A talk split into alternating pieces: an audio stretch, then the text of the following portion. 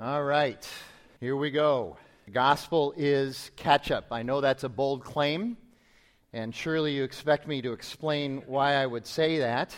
And then uh, don't worry, after the second service today, the elders will be holding my trial for heresy, so everything will be just fine. But I, I am going to explain this. Um, many of you have heard of Malcolm Gladwell, right? Malcolm Gladwell, all right? So in, in September 2004, Gladwell wrote an essay for The New Yorker. He writes a lot of essays for The New Yorker. He's written a lot of books too. Uh, but he writes for The New Yorker. And in 2004, he wrote an essay for The New Yorker titled The Ketchup Conundrum. Has anybody read that essay, The Ketchup Conundrum? Yes, John has. Good. All right. It is an absolutely fascinating, all of his stuff is fascinating, but really interesting. And I was captivated by this essay. I've read it four, five, six times uh, as I am by much of his writing. I, I, I, love this guy's writing. And, and as many of you know, I tend to see um, gospel themes and gospel threads and, and, and points of the gospel, the good news of Jesus Christ, in, in many different cultural tableaus, such as movies and music and television, as well as in Gladwell's essays and books. It's one of the reasons why I enjoy reading them. So, uh, in this essay, The Ketchup Conundrum, uh, Gladwell asks this question. He frames the essay with this question. He says, Why are there so many varieties of mustard, and yet ketchup has remained the same for so many years? If you, if you think about it, you know, you go into the store, uh, there's Heinz. Heinz ketchup. That's pretty much it. And, and then he goes in and he starts talking about um, Grey Poupon and when that came out. How many of you are old enough, like I am, to remember when Grey Poupon first came out. Remember those ads? You know, pardon me, but would you have any Grey Poupon? The guys in the, I don't know, the Rolls Royce or whatever. And, and, and suddenly, after that, after Grey Poupon caught on, suddenly there's this entire new mustard market. Mustard varieties, mustard flavors. There's a gourmet mustard market. M- mustard just exploded. The same could be said for spaghetti sauce.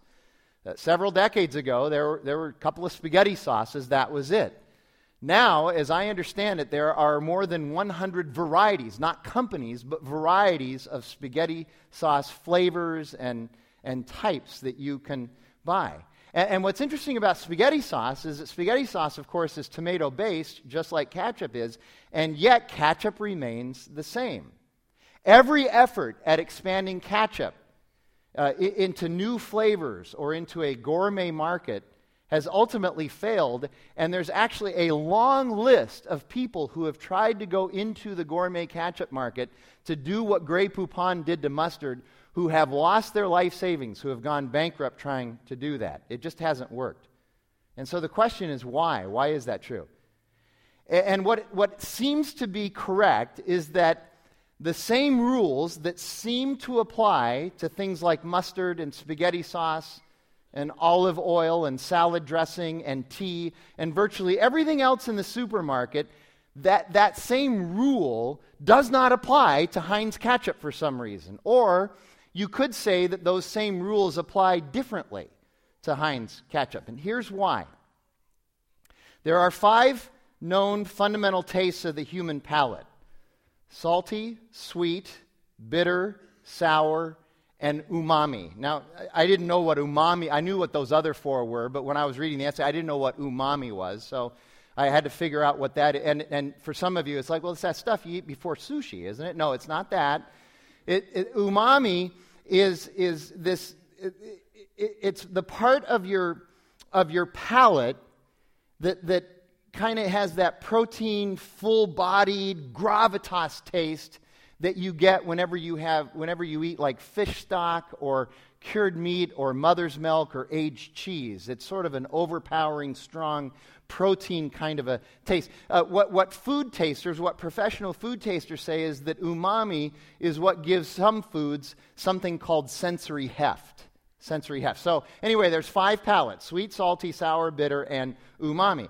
Now, all of us have foods that we like and foods that are our favorites, but they are usually, they are, they, those foods that we like um, usually appeal to just one or two of our favorite palates. We actually have favorite palates as well. And so the foods that we like appeal to those favorite palates. And that's why we have conversations and debates over what foods we like to eat and what we like best and what we prefer and where we like to go and all that stuff. And, and so I'm primarily a salty umami guy. I, I didn't know this until I read this art, but I like salty things and I like things with sensory heft. And so here's an example. Uh, people who are umami people like I am, uh, we like things like coffee and tea, and I've always liked coffee and tea. And in particular, I like this type of tea called Zing tea. I don't know if anybody's uh, heard of this, but especially the green tea with the mint. I really like it. It's awesome. But not everyone likes uh, green tea with mint. Not everyone. There, there is actually no tea that satisfies every single palate. And that's why I can't find Zing mint uh, tea just anywhere. I actually have to go and hunt for it and sometimes buy it on, uh, online. And when it comes to snacks, some of you prefer salty to sweet. Others of you prefer sweet to salty. But then, of course, a few years ago, we had the whole salty sweet thing come out. And then people who were salty sweet people were like, yeah, Nirvana, New Jerusalem has come, okay? So, so this is why, by the way, there are so many different flavors of beer now. Have you noticed that? I mean, all the craft beer and all that. We're just, we're, just, we're trying to please as many palates as possible. Anyway, you get the point, right? So Heinz ketchup is different. Ketchup has been around for a long time, couple hundred years at least. But in the late 19th century, Henry Heinz hit upon a a non benzoate ketchup formula. Until he did this, ketchup had always been made with this additive called benzoate, which actually they found out wasn't helpful in the formula. But he hit upon a non benzoate ketchup formula that did something that no other food has ever done. With nearly perfect harmony and gusto, Heinz ketchup satisfies all five of our palates all five of them equally at the same time. And this is really important. It does so with a blending and balancing on the palates that is unparalleled in the food world. This is known as amplitude. Uh, professional food tasters call this ability to do this amplitude. So, one professional food taster, and some of you right now, like I would be, like I was when I was originally, there's a, you can have a career in food tasting. Yes, and it takes years to develop your palate to be able to taste things in such a way that helps food researchers. And, and some of these, some of these uh, food, professional food tasters are making six figures, by the way. Okay, so it's, it, it's an actual career. Here's what one professional food taster wrote about Heinz ketchup. Now, uh, remember, this is ketchup we're talking about here. Okay, here's what she wrote. The taste of Heinz ketchup begins at the tip of the tongue, where our receptors for sweet and sour reside, move along the sides, where, where sour notes are the strongest, then hits the back of the tongue for umami and bitter in one long, glorious crescendo. This is ketchup being described as one long, glorious crescendo. And then she finishes by saying, How many things in the supermarket do this? One Heinz ketchup. Another professional food taster calls the Heinz taste experience beautiful. Beautiful. You want a beautiful experience this afternoon? Go to McDonald's, get some fries, dip them in Heinz ketchup, and you will have a beautiful experience. But you never hear, bet, bet you never thought you'd hear that at church. Okay? So that's the setup. Now, what I want to do is unpack that passage we read from John chapter 10 Want to reread it for us and kind of talk about that a little bit. And then I'm going to tie all of this together.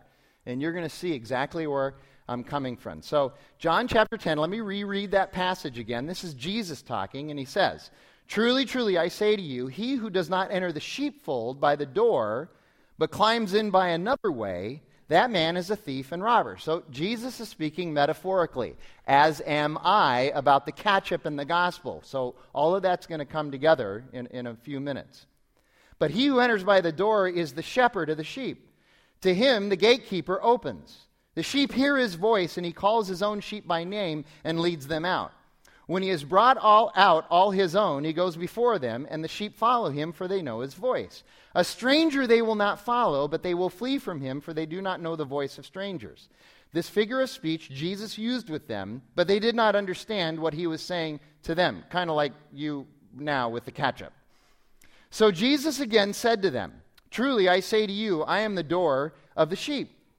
All who come before me are thieves and robbers But the sheep did not listen to them. I am the door. If anyone enters by me, he will be saved and will go in and out and find pasture. The thief comes only to steal and kill and destroy. I came that they may have life and have it abundantly. I am the good shepherd. The good shepherd lays down his life for the sheep. So, let's talk a little bit about what Jesus is saying here. First of all, he's talking about a sheepfold. A sheepfold is the place where at night you'd, you'd get several different flocks of sheep together, and you would keep all the sheep there for the night so that they were protected, so that they could sleep, so that everything was kind of calm. They weren't going to be grazing at that time. And the sheepfold was usually pushed against the side of a building and then fenced in, or maybe it was pushed against the side of a, of a, of a very uh, uh, sharp cliff or something, and then it was fenced in there. And, and all the sheep would go in there together and mix up together, even if they were from uh, different um, flocks. And it was a safe place for them to be at night. And the reason they could mix them was because each of the sheep knew their uh, shepherd's voice. They, all the shepherd had to do was go out and call his sheep, and his sheep, and only his sheep, would come and follow him. That's the reference that Jesus is making there. And then the door, or some people would call it a gate, but there's only one door. And that's the door where all the action was supposed to happen, going in and out. The shepherds would go in and out through that door. Uh, the sheep would go in and out through that door or through that gate. And it was only through that gate. Anybody who tries to enter the sheepfold by climbing over or, or making a break in the fence or doing anything else was considered a thief and a robber, and they were bad, or they were bad shepherds. Only the good shepherd would go through this door. And then the gatekeeper was hired, usually by the shepherds, to keep watch over that door, that particular door, and just make sure that everything was fine. So it's a door, it's a gate, whatever it, it is, but they, they would have this gatekeeper, and sometimes the gatekeeper would be the shepherd himself or one of the shepherds. Now, the thieves and the robbers that Jesus is talking about here, very specifically, were the leaders that the nation of Israel had had in their past, and including all the leaders that they had had right up to the present. And what he's saying is that the leaders of Israel have historically led the sheep astray. And he's got in his mind, as he's teaching this, passages from both Jeremiah and Ezekiel that talk about bad shepherds. Let me give you four of them from Jeremiah so that you have some context. So, Jesus is thinking, for instance, about Jeremiah chapter 10, verse 21. For the shepherds are stupid and do not inquire of the Lord, therefore they have not prospered, and all their flock is scattered. Jeremiah, of course, is talking uh, uh, about the, exi- the, the, um, the exile and, and, and Babylon and all of that. Jeremiah chapter 50, verse 6. My people have been lost sheep. Their shepherds have led them astray, turning them away on the mountains. Israel has had bad shepherds. They have had shepherds that are essentially thieves and robbers. Jeremiah 23 1. Woe to the shepherds who destroy and scatter the sheep of my pasture. And then Jeremiah 13 17. But if you will not listen, my soul will weep in secret for your pride. My eyes will weep bitterly and run down with tears because the Lord's flock has been taken captive. So, so Jesus is talking about this history of bad shepherds who have, in a sense, been thieves and robbers of the people of Israel because they have not followed God. They have not pleased God. They have not loved God. They have not trusted God. And naturally, as we look at this teaching by Jesus here, 2,000 years later, you and I should be asking this question who or what are the bad shepherds in our life today? Who or what are the shepherds in our life who are leading us astray, who are making promises to us that they cannot fulfill, who are making promises to us that they never intended to fulfill, who are making promises to us that are fulfilled, but they're not exactly what we need. What are those things today that are leading us astray? Who are the thieves and robbers of our soul today? It's certainly not Jesus. Jesus is the good shepherd. The sheep hear his voice and they know his voice. Some of us may not realize this, others of you may, but the voice is an amazing thing. Our memories can really key into voices. As human beings, we can really key into voices. Very often, we will recognize a person's voice before we will recognize their appearance. Have you ever noticed that? Uh, quite often, I will be in another room doing something, and Jackie or the girls or somebody will be watching TV in another room, and somebody will enter the scene on the, on the show that they're watching, and I will hear their voice, and I will know who it was, who that is, but I won't necessarily know their name. And I'll call from the other room. That's the guy that was in Shawshank Redemption, right? Or that's, that's the guy that was, was in MASH, or whatever it, it is. And, and, we recognize these voices. About six years ago, I was with a friend, and we were uh, walking up and down North Mountain. And anybody ever walk up and down North Mountain? You can walk up. Anyway, kind of nice. So we are walking up and down two or three times, and I was out a little bit ahead of him, and so I was heading down as he was heading back up. Okay. And for those of you that know real Spanish, don't hack on me about my bad Spanish. I don't speak Spanish very well, but as I passed him, I, I just said to him, "Uno, uno más, mi, mi amigo." That's it. I just said, one more, my friend. Uno más. Mi amigo. I was going to go down and come back up and go down, and I was going to be done. That's all I said. And I said it in Spanish, okay? Well, about 20 feet away was this group of women who were walking up. And, and so I walked past them, went down, started back up North Mountain. And as I'm coming up North Mountain, this group of women are, are coming down. And this one woman breaks away from, from the group and as I'm going up, she kind of stops me, grabs my arm, and she says, Hey, you're Frank Switzer, aren't you? And I said, Yeah. She said, I'm Joyce Flores. I went to high school with you. This is more than 30 years since I have seen Joyce. She recognized my voice, and I was speaking lousy Spanish when I did it. And she recognized my voice.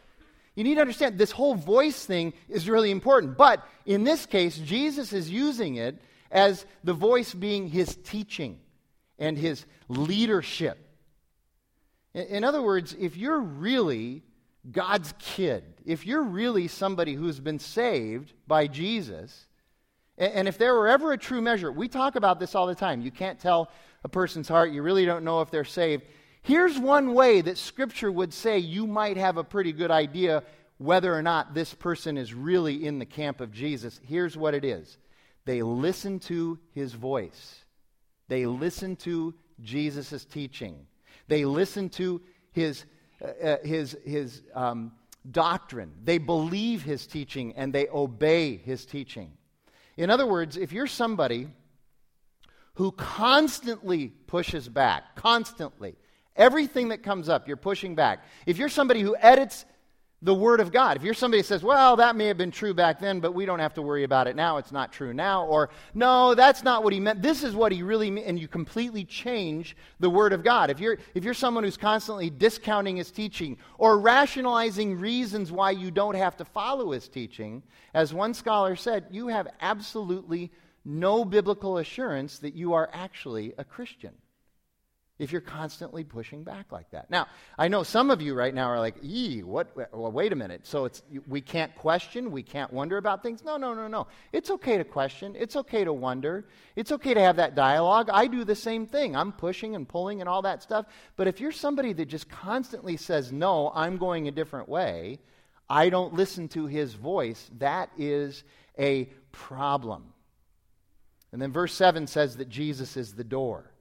He is the only way by which a person can become a part of the gospel of God. Jesus, in, in this passage, he says, I'm the, I'm the good shepherd, but I'm also the door. I'm the leader, but I'm also the one by, by, through whom you enter. Uh, later on in John, just four chapters later, he says it this way I am the way, the truth, and the life, and no one comes to the Father except through me.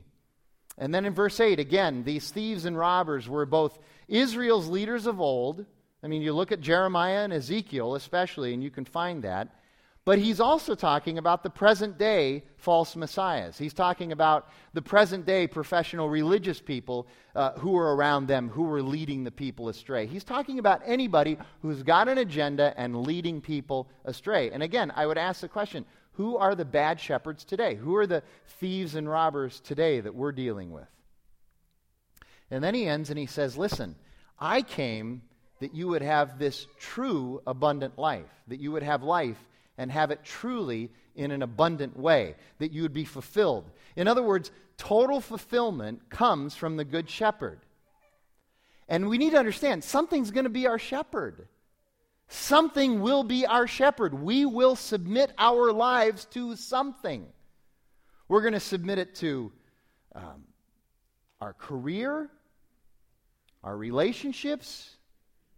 We're going to submit our lives to some shepherd. Something is going to lead us, something is going to form who we are. We're going to place our identity in something.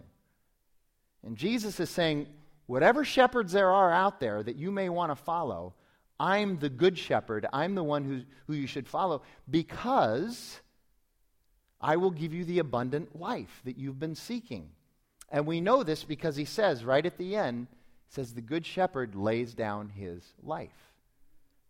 Jesus went to the cross for us. He was willing to lay down his life for us. A good shepherd always lays down his life for his sheep. And what's interesting about that is, is that most scholars say that he's referencing King David here. Jesus is of the line, his lineage is the Davidic line. He, his ancestors trace back to David and, of course, beyond. So he's part of the Davidic line. And David, before he was the king of Israel, was a shepherd. And he was a good shepherd because he laid down his life for his sheep. He constantly fought the tigers and the bears and, and anybody who was trying to get at the sheep. David was willing to lay down his life for his sheep. Jesus laid down his life for his sheep, for you and me. That's why he's the good shepherd, and that's why he gives us the abundant life. So, knowing that, how is the gospel then catch up? Well, like we said, there's five t- palates of taste sweet, salty, bitter, sour, and umami. And Jesus says that he's come to give us life and to give it to us abundantly a, a fulfilling, full, complete life. And he does that by overwhelming the palates of our heart, the palates of our inner being. We have palates in our inner being, things that we desire, things that we want, things that sometimes we can't even articulate, that we know would fulfill us, but we're not even sure how to grasp it, how to talk about it, how to chase it down.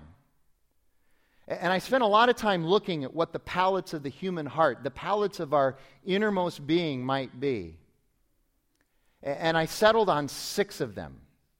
These are things that we, that we desire because this is the way God created us. He created us for a desire to follow Him and to have the things that He can give us. And the gospel satisfies each one of these things in a complete and unique way apart from the world, apart from the world being able to do that. And here they are. The six palates of the human heart are knowing, loving, goodness, stewardship, generosity, and wisdom. Knowing, loving, goodness, stewardship, generosity, and wisdom. Let me just take a few minutes to talk about each one and how the gospel satisfies each one of these. First of all, knowing. There is a tremendous desire for each of us to know others and to be known, to know God and to be known by God. If you go back to the creation story, and I'm going to say this a lot in the next 10 or 12 minutes, if you go back to the creation story, you begin to understand how important it is that God knows us and that we know God. And that that is something that we were created for and is a, is a deep, intense need and desire on our part to know and to be known, not just by God, but by each other. Some people would say it's really intimacy. We have this deep desire in our hearts, in our inner beings, for intimacy with others, for vulnerability, for acceptance and relationship. You and I were not created for isolation and for loneliness. And I know that we live in a culture now where there's a lot of people living in their parents' basement and they got a computer and they think they've got it made and they like that life. It's unsustainable. We were not created for that. We were created for intimacy. Genesis chapter 2, verse 25, is the last verse before chapter 3 and the fall and the curse and the original sin. And this is what that verse says And the man and his wife were both naked, and they were not ashamed. This is a verse not about physical intimacy and sex. This is a verse about emotional intimacy, about relationship, about vulnerability, about an intimacy at a level that you and I will never approach again until the New Jerusalem, but the gospel gets us as close as possible. Knowing Jesus brings us into an understanding of what true intimacy is because we're knowing somebody who put his li- life on the line for us. So, knowing is the first one. The second one is loving. We also were created with a need to be loved and to love. We need to be loved by God and by others, and we need to love God and others. Uh, Matthew 22 verses 36 through 40 says this. Uh, somebody walks up to Jesus and says this Teacher, which is the greatest commandment in the law? And Jesus said to him, You shall love the Lord your God with all your heart, with all your soul, and with all your mind. This is the great and first commandment. And the second is like it you shall love your neighbor as yourself. On these two commandments depend all the law and the prophets. What he's saying here is that knowing Jesus, embracing him, coming full into the gospel, the good news of Jesus, is what gives us the power to love and to live like this. To be able to love God with abandon and to love everyone else with abandon. The gospel is what gives us the power to do this. And by the way, notice that Jesus references the law and the prophets there. Let, let me just take this little side trip for about 30 seconds. As evangelicals, you know, very often we tend to pound on the law as kind of a bad thing. And we need to be reminded that Jesus did not come to destroy the law, but he came to fulfill the law. And that the reason that God gave the law was to give us life. The law was never a bad thing. And it still isn't a bad thing. In fact, if you think about the Ten Commandments, just think about that. If everybody lived a life based on the Ten Commandments, do you think we'd have as many problems as we have right now? And the answer would be no. The law actually does give us life. Jesus is saying that if you love like this, empowered by the gospel, you're just going to naturally fulfill the law without even thinking about it. You don't have to keep a list anymore. You can get away from those tablets. And then the gospel not only equips us for loving, but it also does it for us. I, I love this passage in Romans chapter 8. Listen to this. This is the, uh, the last um, quarter of Romans chapter 8, where Paul writes this What then shall we say to these things? If God is for us, who can be against us? He who did not spare his own son, but gave him up for us all, how will he not also, with him, graciously give us all things? Who shall bring any charge against God's elect? It is God who justifies. Who is to condemn? Christ, uh, Christ Jesus is the one who died, and more than that, who was raised, who is at the right hand of God, who indeed is interceding for us. He's praying for us. Who shall separate us from the love of Christ? Here it is. Who shall separate us from the love of Christ? Shall tribulation or distress or persecution or famine or nakedness or danger or sword? As it is written, For your sake we are being killed all the day long. We are regarded as sheep to be sl- slaughtered. No. In all these things we are more than conquerors through him who loved us. For I am sure that neither death nor life, nor angels nor rulers, nor things present nor things to come, nor powers, nor height nor depth, nor anything else in all creation will be able to separate us from the love of God in Christ Jesus our Lord. The gospel fulfills this desperate need of ours, this desire of ours to not only be loved, but also to be able to love. It empowers us to be able to love this way. And remember, at Redemption, we talk about this all the time. Genuine gospel love is a love that always does what's best for the other, no matter what that is. And second of all, genuine gospel love, at the center of genuine gospel love, is always death. Death is always at the center of that, that kind of love.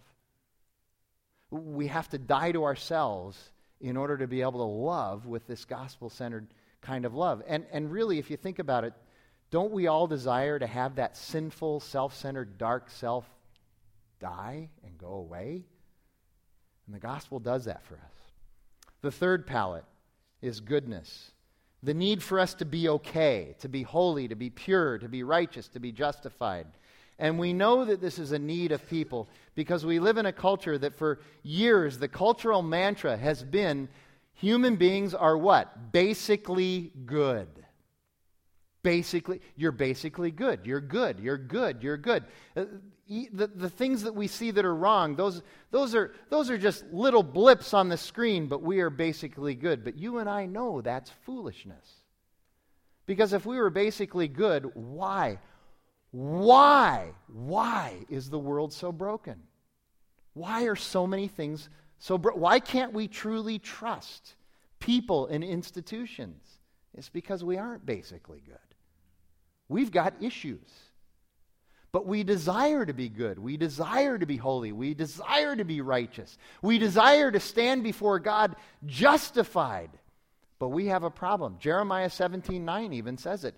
The heart, the human heart, is wicked and deceptive, uh, deceptive above all things. Who can understand it? Who can trust it? Nobody can. Because we have a problem. But Paul writes in Romans chapter 12, verse 2 Do not be conformed to this world, but instead be transformed by the renewal of your mind that by testing you may discern what is the will of God, what is good and acceptable and perfect. Our desire to be good is not fulfilled by us, but rather by the gospel in us, Christ in us, the Holy Spirit in us. And so that palate of the heart is also completely fulfilled by the gospel. And then the fourth one, stewardship. Again, if you go back to the created order, the created story, Genesis 1 and 2, you see that you and I were created for stewardship. We were created for lordship. We were created to rule, but not in a domineering, oppressive way. But we were created to be lords under the lordship of God. In other words, we were to steward things. We were, to, we were entrusted with all of the great resources that He had made for us. Genesis chapter 1, verses 26 through 26 says this Then God said, Let us make man in our image, after our likeness, and let them have dominion. Let them steward over the fish of the sea, and over the birds of the heaven, and, and the livestock, and over all the earth and over every creeping thing that creeps on the earth. So God created man in his own image. In the image of God, he created him. Male and female, he created them. And God blessed them. And God said to them, Be fruitful and multiply, and fill the earth and subdue it, and have dominion over the fish of the sea, and over the birds of the heavens, and over every living thing that moves on the earth. We have this desire to be stewards, to be lords, to be rulers, because God created us that way and gave us that mandate. But we are lords under His lordship, under His direction. And He's given us everything that we need to flourish. Do you understand? God created this earth filled with all of these good resources. He kept creating and saying, It's good, it's good, it's good. And then He just gave that to the first human beings. Here, this is yours. Go and flourish. Go and make. Go and create culture. Go and prosper. We are stewards of the resources that He gave us. And, and, and He says, You're going to work. You know, a lot of people mistakenly think that work is, is part of the curse of the fall in Genesis 3. No, no, no. We were working in the garden before Genesis 3. What came in Genesis 3 with the curse, with the sin, with the fall, was that work became toilsome. Work became hard. By the sweat of our brow, we're going to do it now. Then work became that thing that you really don't enjoy as much as we're supposed to. Work originally was this wonderful culture making stewardship of resources, and we got to create with it. And it was awesome. God created us with this tremendous gift that He gave it to us, that gave to us. And the gospel redeems that brokenness of that hard work and that culture making and gives it purpose. Paul writes in Colossians 3 In all things work heartily as to the Lord and not to men. And so we We know that the palate of the human heart is, is knowing and loving and goodness and stewardship. And then the fifth one is generosity. You, and I just know, we inherently know that fulfillment comes not through self centeredness, not through taking, taking, taking. We know that fulfillment doesn't come there because we've been doing that all of our lives and we haven't been fulfilled. But rather, we know that fulfillment can come through service and giving and providing. And in fact, all kinds of, for decades now, social science research in psychology, sociology, and anthropology has confirmed this truth that the happiest, most fulfilled people are those who are generous, not those who are constantly taking, those who are constantly wondering, what's in it for me?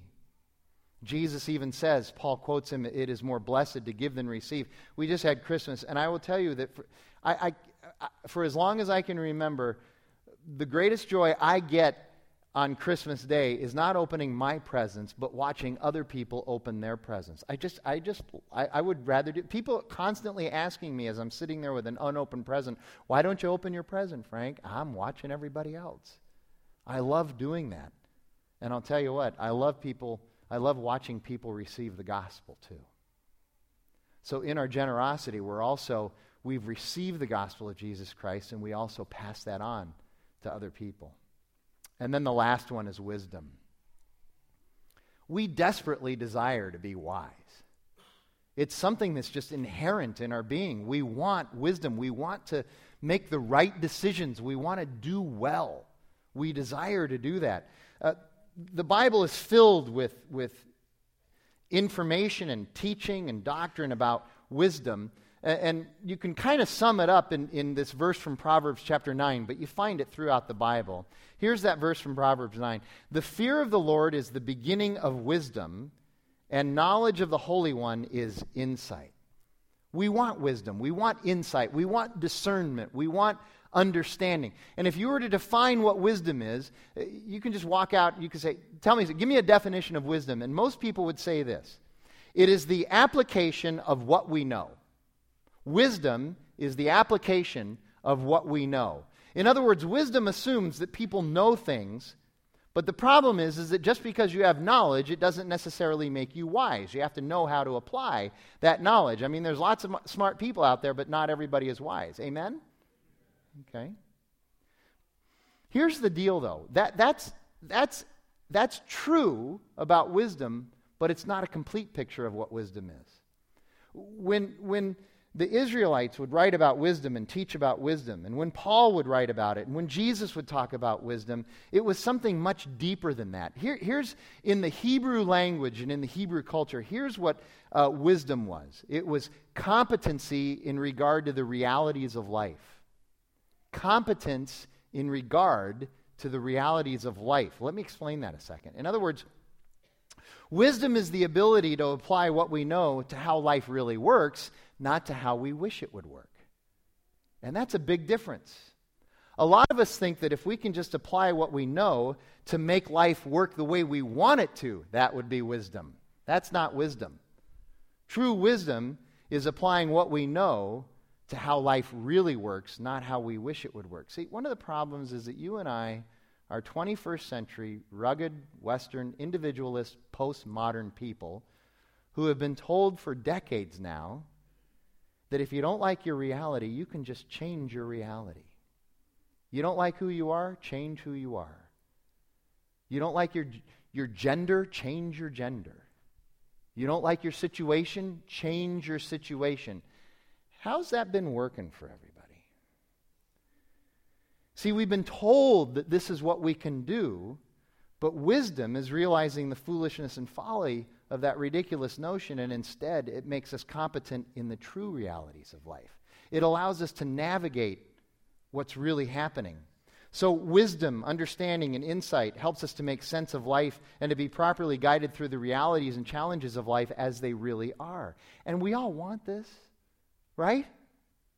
We all want wisdom in regard to our relationships, to our careers, to our finances, to everything that we're doing. We all want this wisdom.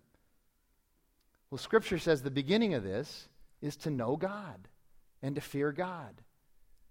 to, to, to embrace the good news of Jesus Christ. That's, by the way, that word beginning is really important. That tells us that the acquisition of wisdom is a long process. And it takes our entire lives to work on this. That's a to understand the, the, of wisdom is the fear of the Lord. And notice there that the, the fear of the Lord is seen as something good, something helpful. So, the abundant life that Jesus talks about, I would argue, is, is, is this palate of the human heart, the inner being, the, the knowing, the loving, the goodness, the stewardship, the generosity, and the wisdom. You could say it this way it's amplitude for our heart. The gospel is amplitude for our heart. And so you heard me use that quote from the, from the professional taste tester earlier about um, ketchup, about Heinz ketchup. I changed it a little bit for the gospel, and this is what I'll end with. The gospel of Jesus begins at the tip of life, where our receptors for knowing and loving reside, moves into our family and relationships, where goodness and generosity notes are the strongest, then hits our vocations for stewardship and wisdom in one long, glorious crescendo. How many things in the marketplace of reality do this? Only one the gospel of Jesus Christ. Let me pray, and Cody's going to come and lead us into our time of uh, the Lord's Supper and reflection. God, we thank you that you have come through your Son to give us life and to give, us, to give it to us abundantly. And so, God, let us embrace that life. Let us embrace the gospel, and let us do it with gratitude and joy because it's the only thing that will satisfy the palates of our heart. God, help us to do that. By the power of your Son, we pray it in his name. Amen.